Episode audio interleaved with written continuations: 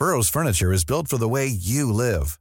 From ensuring easy assembly and disassembly to honoring highly requested new colors for their award-winning seating, they always have their customers in mind. Their modular seating is made out of durable materials to last and grow with you.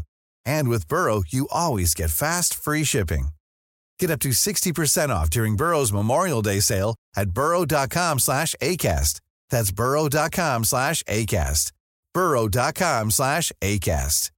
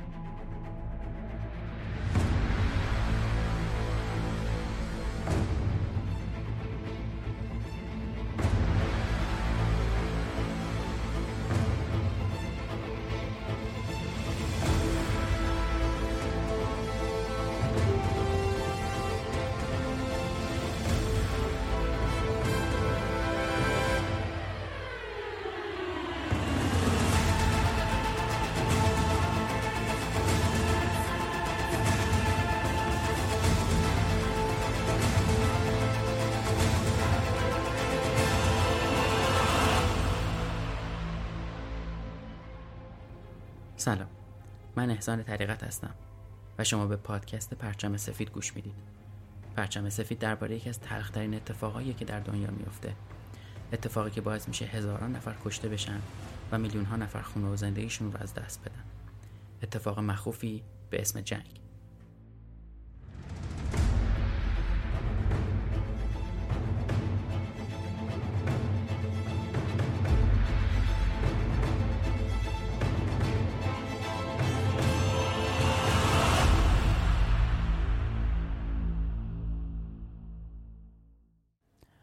خب بالاخره به قسمت چهارم پادکست پرچم سفید رسیدیم. خیلی خوشحالم که در واقع داریم قسمت چهارمش رو ضبط می‌کنیم و ممنونم که گوش کردید. اگر تا الان گوش کرده باشید پادکست رو سه قسمت قبلیش رو می‌دونید که ما توی این پادکست اتفاقایی که در تاریخ جنگ ها افتاده رو بررسی می‌کنیم و سعی می‌کنیم تا با بررسی اونا به خودمون یادآوری کنیم که زندگی توی صلح آرامش چقدر بهتره و حداقلش این که بتونیم با شنیدن این داستان ها و روایت ها درسی بگیریم یا تجربه‌ای به تجربه هامون اضافه شه از اینکه چه اتفاقهایی در گذشته افتاده و تا اونجایی که میشه جلوگیری بکنیم از اتفاقهای جدید و دوباره اتفاق افتادن بعضی از این رویدادها حتما می‌دونید که پادکست پرچم سفید رو می‌تونید توی اپ های پادکست کانال تلگرام و سایت شنوتو بشنوید و دنبال بکنید. خب بریم سراغ اصل مطلب. این دفعه نمی‌خوام خیلی مقدمه طولانی بشه و بریم سراغ قسمت چهارم بررسی جنگ دوم جهانی و بقیه ماجرایی که رسیده بودیم بهش.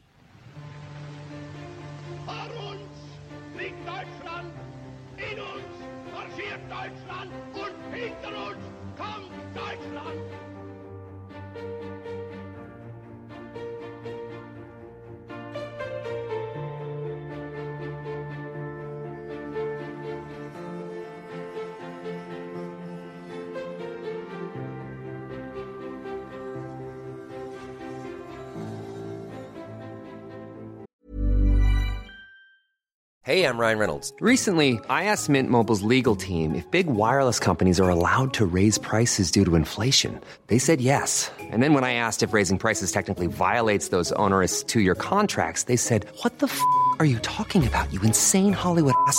So to recap, we're cutting the price of Mint Unlimited from $30 a month to just $15 a month. Give it a try at mintmobile.com slash switch. $45 up front for three months plus taxes and fees. Promo for new customers for limited time. Unlimited more than 40 gigabytes per month. Slows. Full terms at mintmobile.com. Burrow's furniture is built for the way you live. From ensuring easy assembly and disassembly to honoring highly requested new colors for their award-winning seating, they always have their customers in mind. Their modular seating is made out of durable materials to last and grow with you. And with Burrow, you always get fast, free shipping. Get up to 60% off during Burrow's Memorial Day sale at burrow.com slash ACAST. That's burrow.com slash ACAST. burrow.com slash ACAST.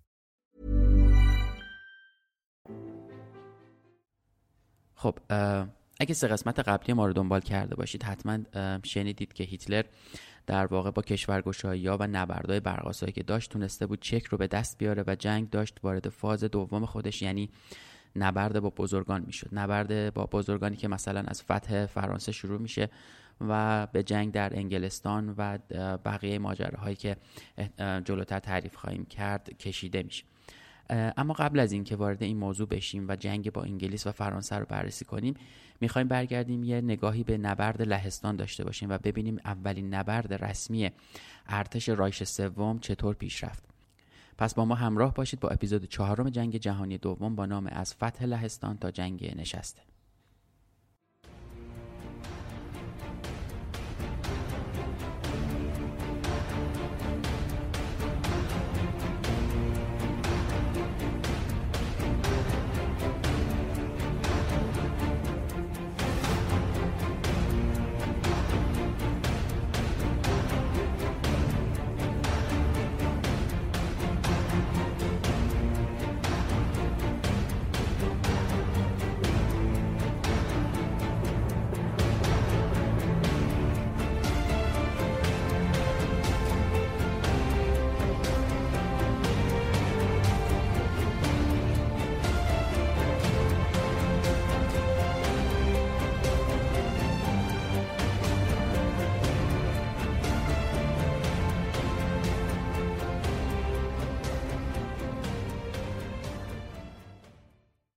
سال 1938 هیتلر به خیلی بیشتر از اون چیزی که قبل از سال 1933 قول داده بود دست پیدا کرده بود. پیشوا حالا خیلی از غیر ها رو ممکن کرده بود. دیگه چیزی به عنوان بیکاری وجود نداشت تو آلمان و بعض آلمانیا خیلی بهتر از قبل شده بود. توی استانها آرامش و نظم برقرار بود. از همه مهمتر بندهای عهدنامه ورسای پاره شده بود و آلمان پشتش به ارتش قوی و تحسین برانگیزش از یه طرف و تعریف و تمجید مردم جهان از طرف دیگه گرم بود. البته که هنوز بعضی از آلمانیا مخالف جنگ بودند و ارتشی ها هم از تکروی های هیتلر میترسیدن. اما وقتی از دور به کشورگشایی هیتلر نگاه می‌کردیم می‌دیدی که همه چیز برای ستوده شدن پیشوا در واقع فراهم هستش و مخالفت ها ریزتر از اونیه که مانعی برای قدم برداشتن هیتلر بشه. هیتلر حالا از فتح چکسلواکی فارغ شده بود و انگیزه کافی برای به دست آوردن لهستان رو داشت. تهدیدهای آلمان علیه لهستان هر روز بیشتر می‌شد اما این دفعه انگلستان و فرانسه نمی‌خواستن اشتباهی که سر چک کردن رو تکرار بکنن و انگلستان گفته بود که اگر لهستان در واقع درگیر جنگ بشه آلمان بهش حمله بکنه از کشور لهستان حمایت می‌کنه. بنابراین این خطر هم وجود داشت که با پیشروی هیتلر انگلستان هم به میدون بیاد و بازی پیچیده تر بشه. هیتلر برای اجتناب از خطر جنگ توی دو جبهه به فکر بستن قراردادی با استالین افتاد. هیتلر توی این مورد میگفتش که هر کاری که من انجام دادم علیه روسیه است ولی وقتی غرب آنقدر کودن و کور است که نمی‌فهمد مجبورم با روزها به توافق برسم تا غرب رو بکشم و بعد به سمت روسیه هجوم ببرم. شوروی و استالین هم طبیعتا از این موضوع مطلع بودن و بو برده بودن که خطر حمله آلمان روز به روز داره جدیتر میشه. به خاطر همین ابتکار عمل رو به دست گرفتن و توی 18 آوریل 1939 به بریتانیا پیشنهاد اتحاد و عقد پیمان پشتیبانی متقابل دادند ولی چمبرلن نخست وزیر بریتانیا آدم محافظه کاری بود و اساسا نسبت به شوروی بیاعتماد علاوه بر این هم نیروی مقاومت و ضربت ارتش سرخ رو یه نیروی ناچیز می‌دونست و باور نداشت که در صورت بروز جنگ شوروی بتونه به تعهدات نظامی خودش عمل بکنه. مذاکرات سهجانبه بریتانیا، فرانسه و شوروی توی راستای ایجاد اتحادی علیه آلمان خیلی به کندی پیش رفت. شوروی هم برای نشون دادن قدرت نظامی خودش اعلام کرد حاضر با یک میلیون سرباز، 5000 عرابه توپ سنگین، 9500 تانک و 5500 جنگنده هوایی و بمبافکن از مرزهای غربی لهستان محافظت بکنه. اما به شرطی که دولت این کشور اجازه ورود نیروهای شوروی به خاک خودش رو بده. ولی خب ورشو هم که از نظر تاریخی به شوروی به همون اندازه آلمان بدبین بود این اجازه رو نداد. در نهایت تو تاریخ 21 اوت 1939 مذاکرات سه جانبه بی نتیجه موند و به تعویق افتاد. استالین هم که میترسید قدرت های غربی با هیتلر به توافق برسن خواست پیش دستی کنه و با هیتلر به توافق برسه. توی همین دوران شوروی به موازات مذاکرات سه جانبه که با فرانسه و آلمان داشت مذاکراتی رو با آلمان شروع کرد که در اون زمان خیلی هم پرفایده نبود. ولی اتفاقی افتاد که شاید بشه گفت قدمای اولیه برای شروع رسمی جنگ جهانی دوم با این اتفاق رقم خورد. در اون زمان با برکناری لیتوینوف وزیر امور خارجه شوروی و تفویض مسئولیت امور خارجه به مولوتوف راه همکاری بین آلمان و شوروی ساده تر شد. لیتوینوف مخالف نزدیکی به آلمان بود ولی مولوتوف می‌خواست که حتی به قیمت از بین رفتن لهستان هم که شده این اتفاق بیفته. اواسط جوان 1939 سفیر شوروی در برلین اعلام کرده بود که اگر آلمان تضمین بکنه که به شوروی حمله نخواهد کرد یا با این کشور یک پیمان عدم تجاوز امضا بکنه شوروی هم از نزدیکی به بریتانیا خودداری می‌کنه بالاخره پیمان عدم تجاوز آلمان شوروی یا همون پیمان ریبنتروپ مولوتوف امضا شد.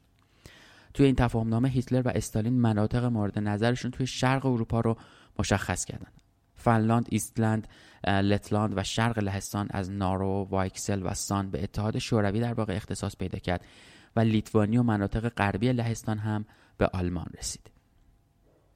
تا اینجا دیدیم که تمامی معادله های کشورهای غربی تنها یه هفته قبل از حمله آلمان به لهستان به هم ریخت امضای پیمان عدم تجاوز بین شوروی و آلمان نازی که اتفاق دور از ذهن و خارج از معادله های سیاسی کشورهای غربی بود باعث شد تا کشورهای غربی آلمان رو در صورت حمله به لهستان تهدید به جنگ بکنند اما بعد از کلی فراز و نشیب بالاخره آدولف هیتلر پیشوای آلمان نازی فرمان اشغال نظامی کشور لهستان را صادر کرد و ماشین جنگی آلمان به فرماندهی ژنرال فنبوک و ژنرال گیرت فن ردنشک در تاریخ یک سپتامبر سال 1939 وارد خاک لهستان شدند.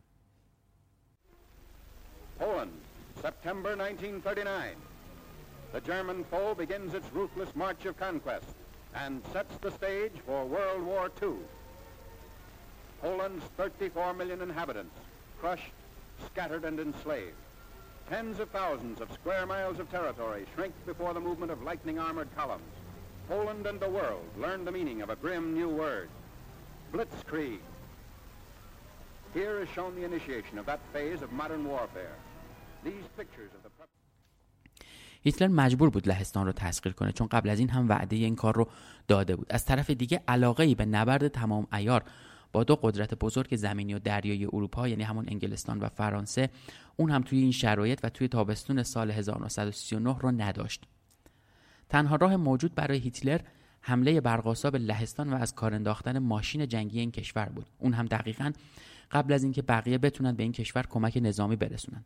بنابراین در میان بهد و ناباوری دنیا در اول سپتامبر 50 لشکر رایش آلمان با سرعتی خیره کننده از سه محور اصلی حمله به لهستان رو آغاز کردند.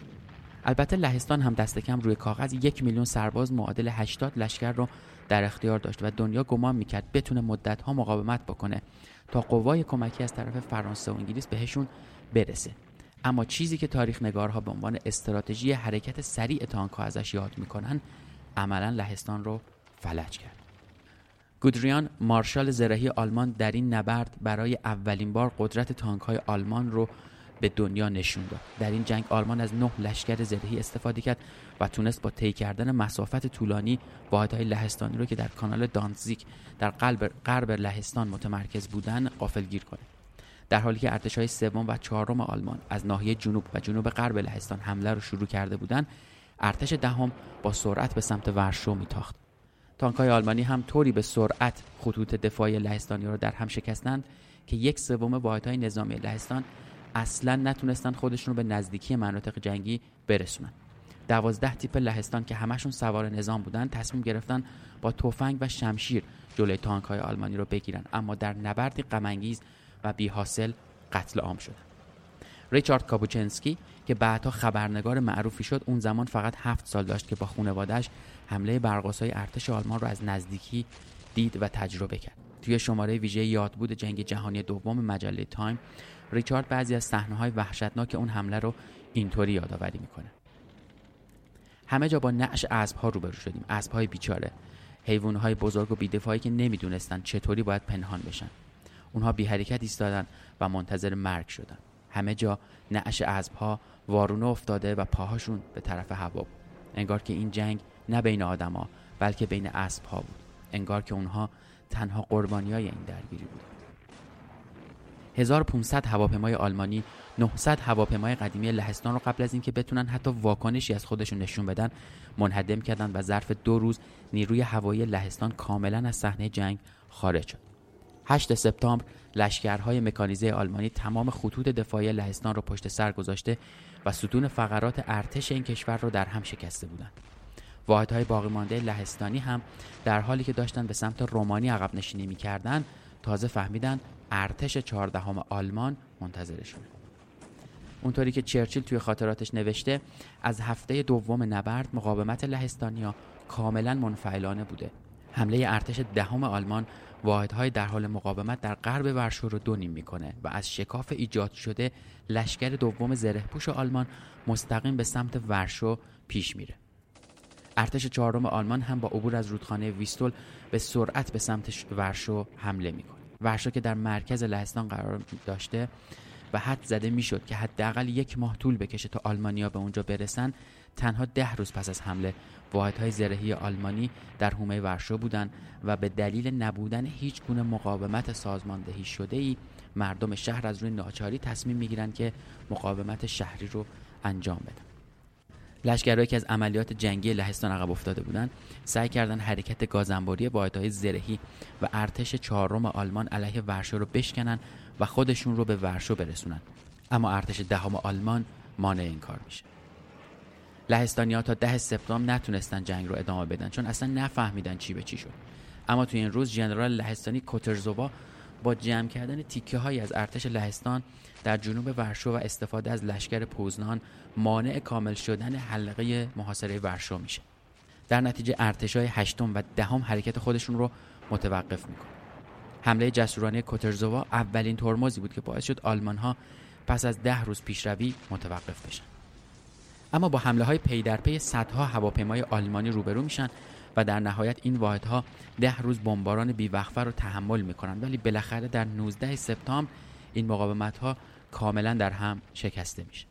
اما بالاخره داستان به داخل ورشو کشیده میشه. ورشو توی جنگ خیابانی تقریبا تا حدودی میشه گفت موفق عمل می‌کنه.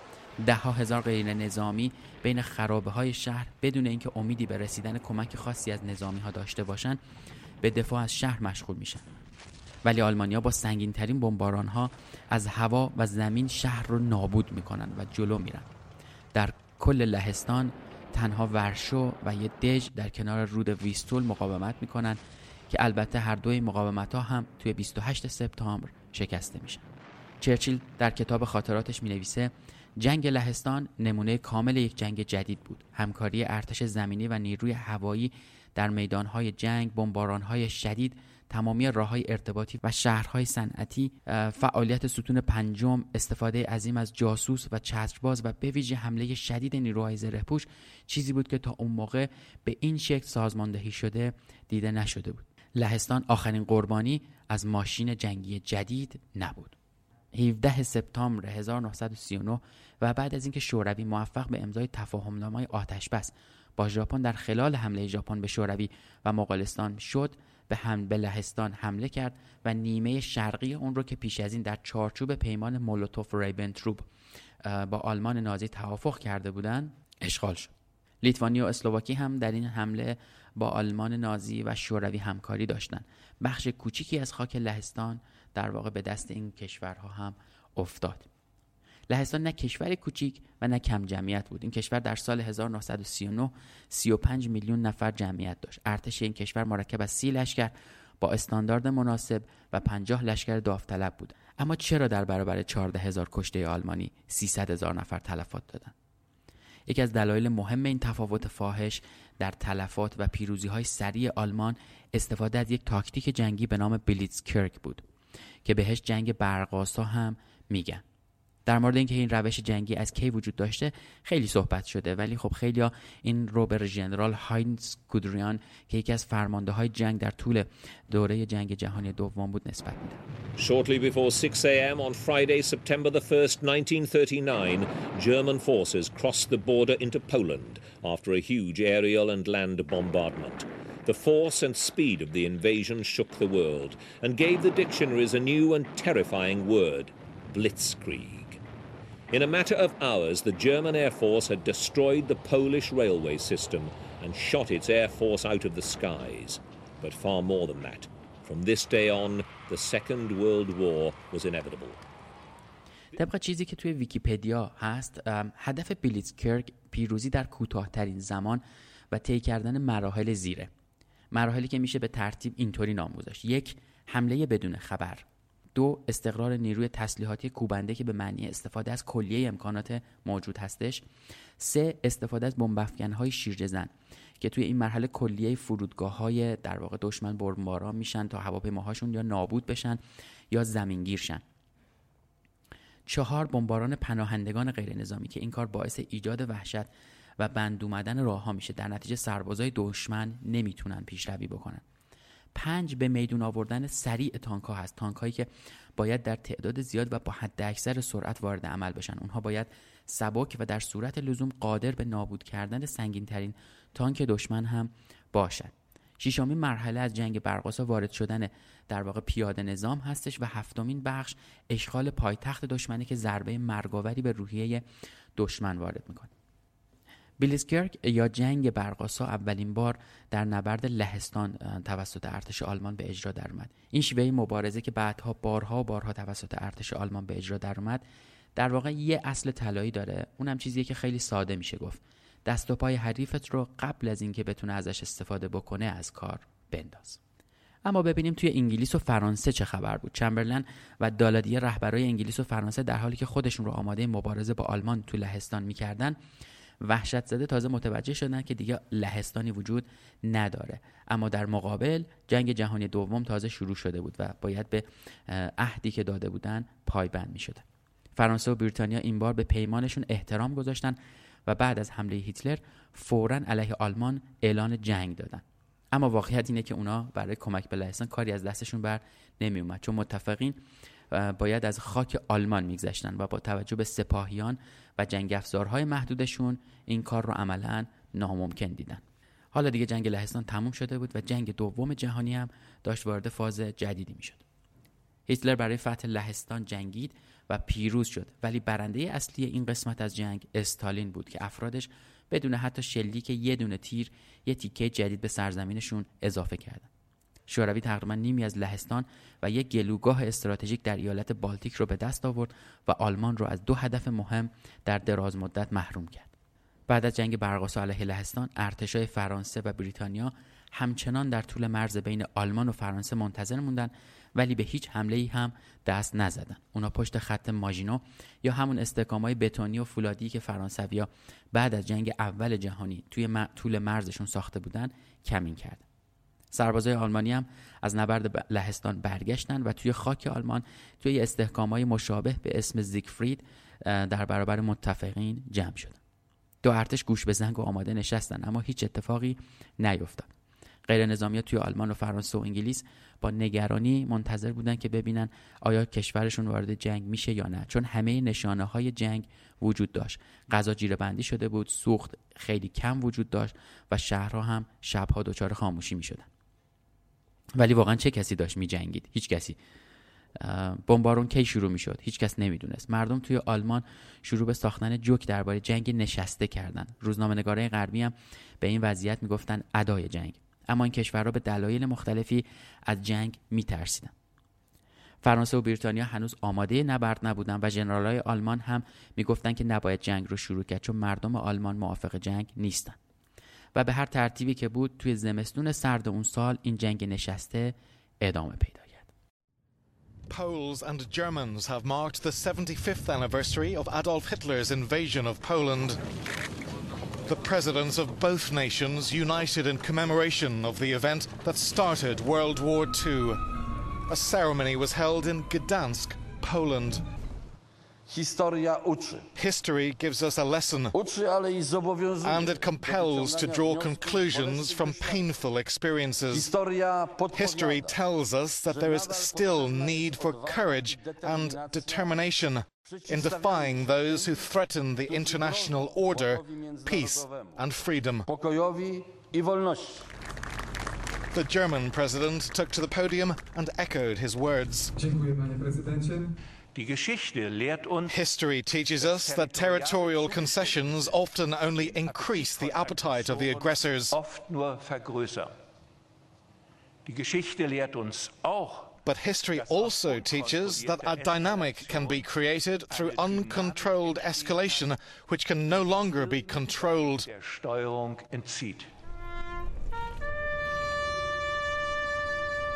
Germany and Poland both lost over 6 million soldiers and civilians each during the six year war.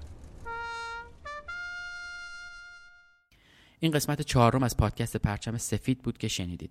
پادکست پرچم سفید رو می‌تونید از app های مورد علاقتون گوش بدید روی Castbox Google Podcast Apple Podcast Spotify و سایت شنوتو این پادکست قابل دسترسی هست و می‌تونید ازش گوش بدید همینطور از طریق کانال تلگرامیمون هم به اسم White Flag Podcast می‌تونید هم فایل صوتی رو بشنوید و هم محتوای مختلفی رو که شروع کردیم به گذاشتنش و timeline جنگ جهانی دوم هست رو دنبال بکنید. این timeline و توضیح های دیگه و موارد دیگر رو هم می‌تونید از توی توییترمون به آدرس White Flag PDCST دنبال کنید.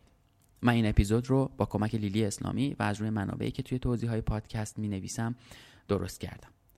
پادکست پرچم سفید پادکستی درباره یکی از سیاه ترین اتفاقایی هستش که در تاریخ بشر رخ داده و میلیون ها کشته زخمی و آواره رو به جا گذاشته.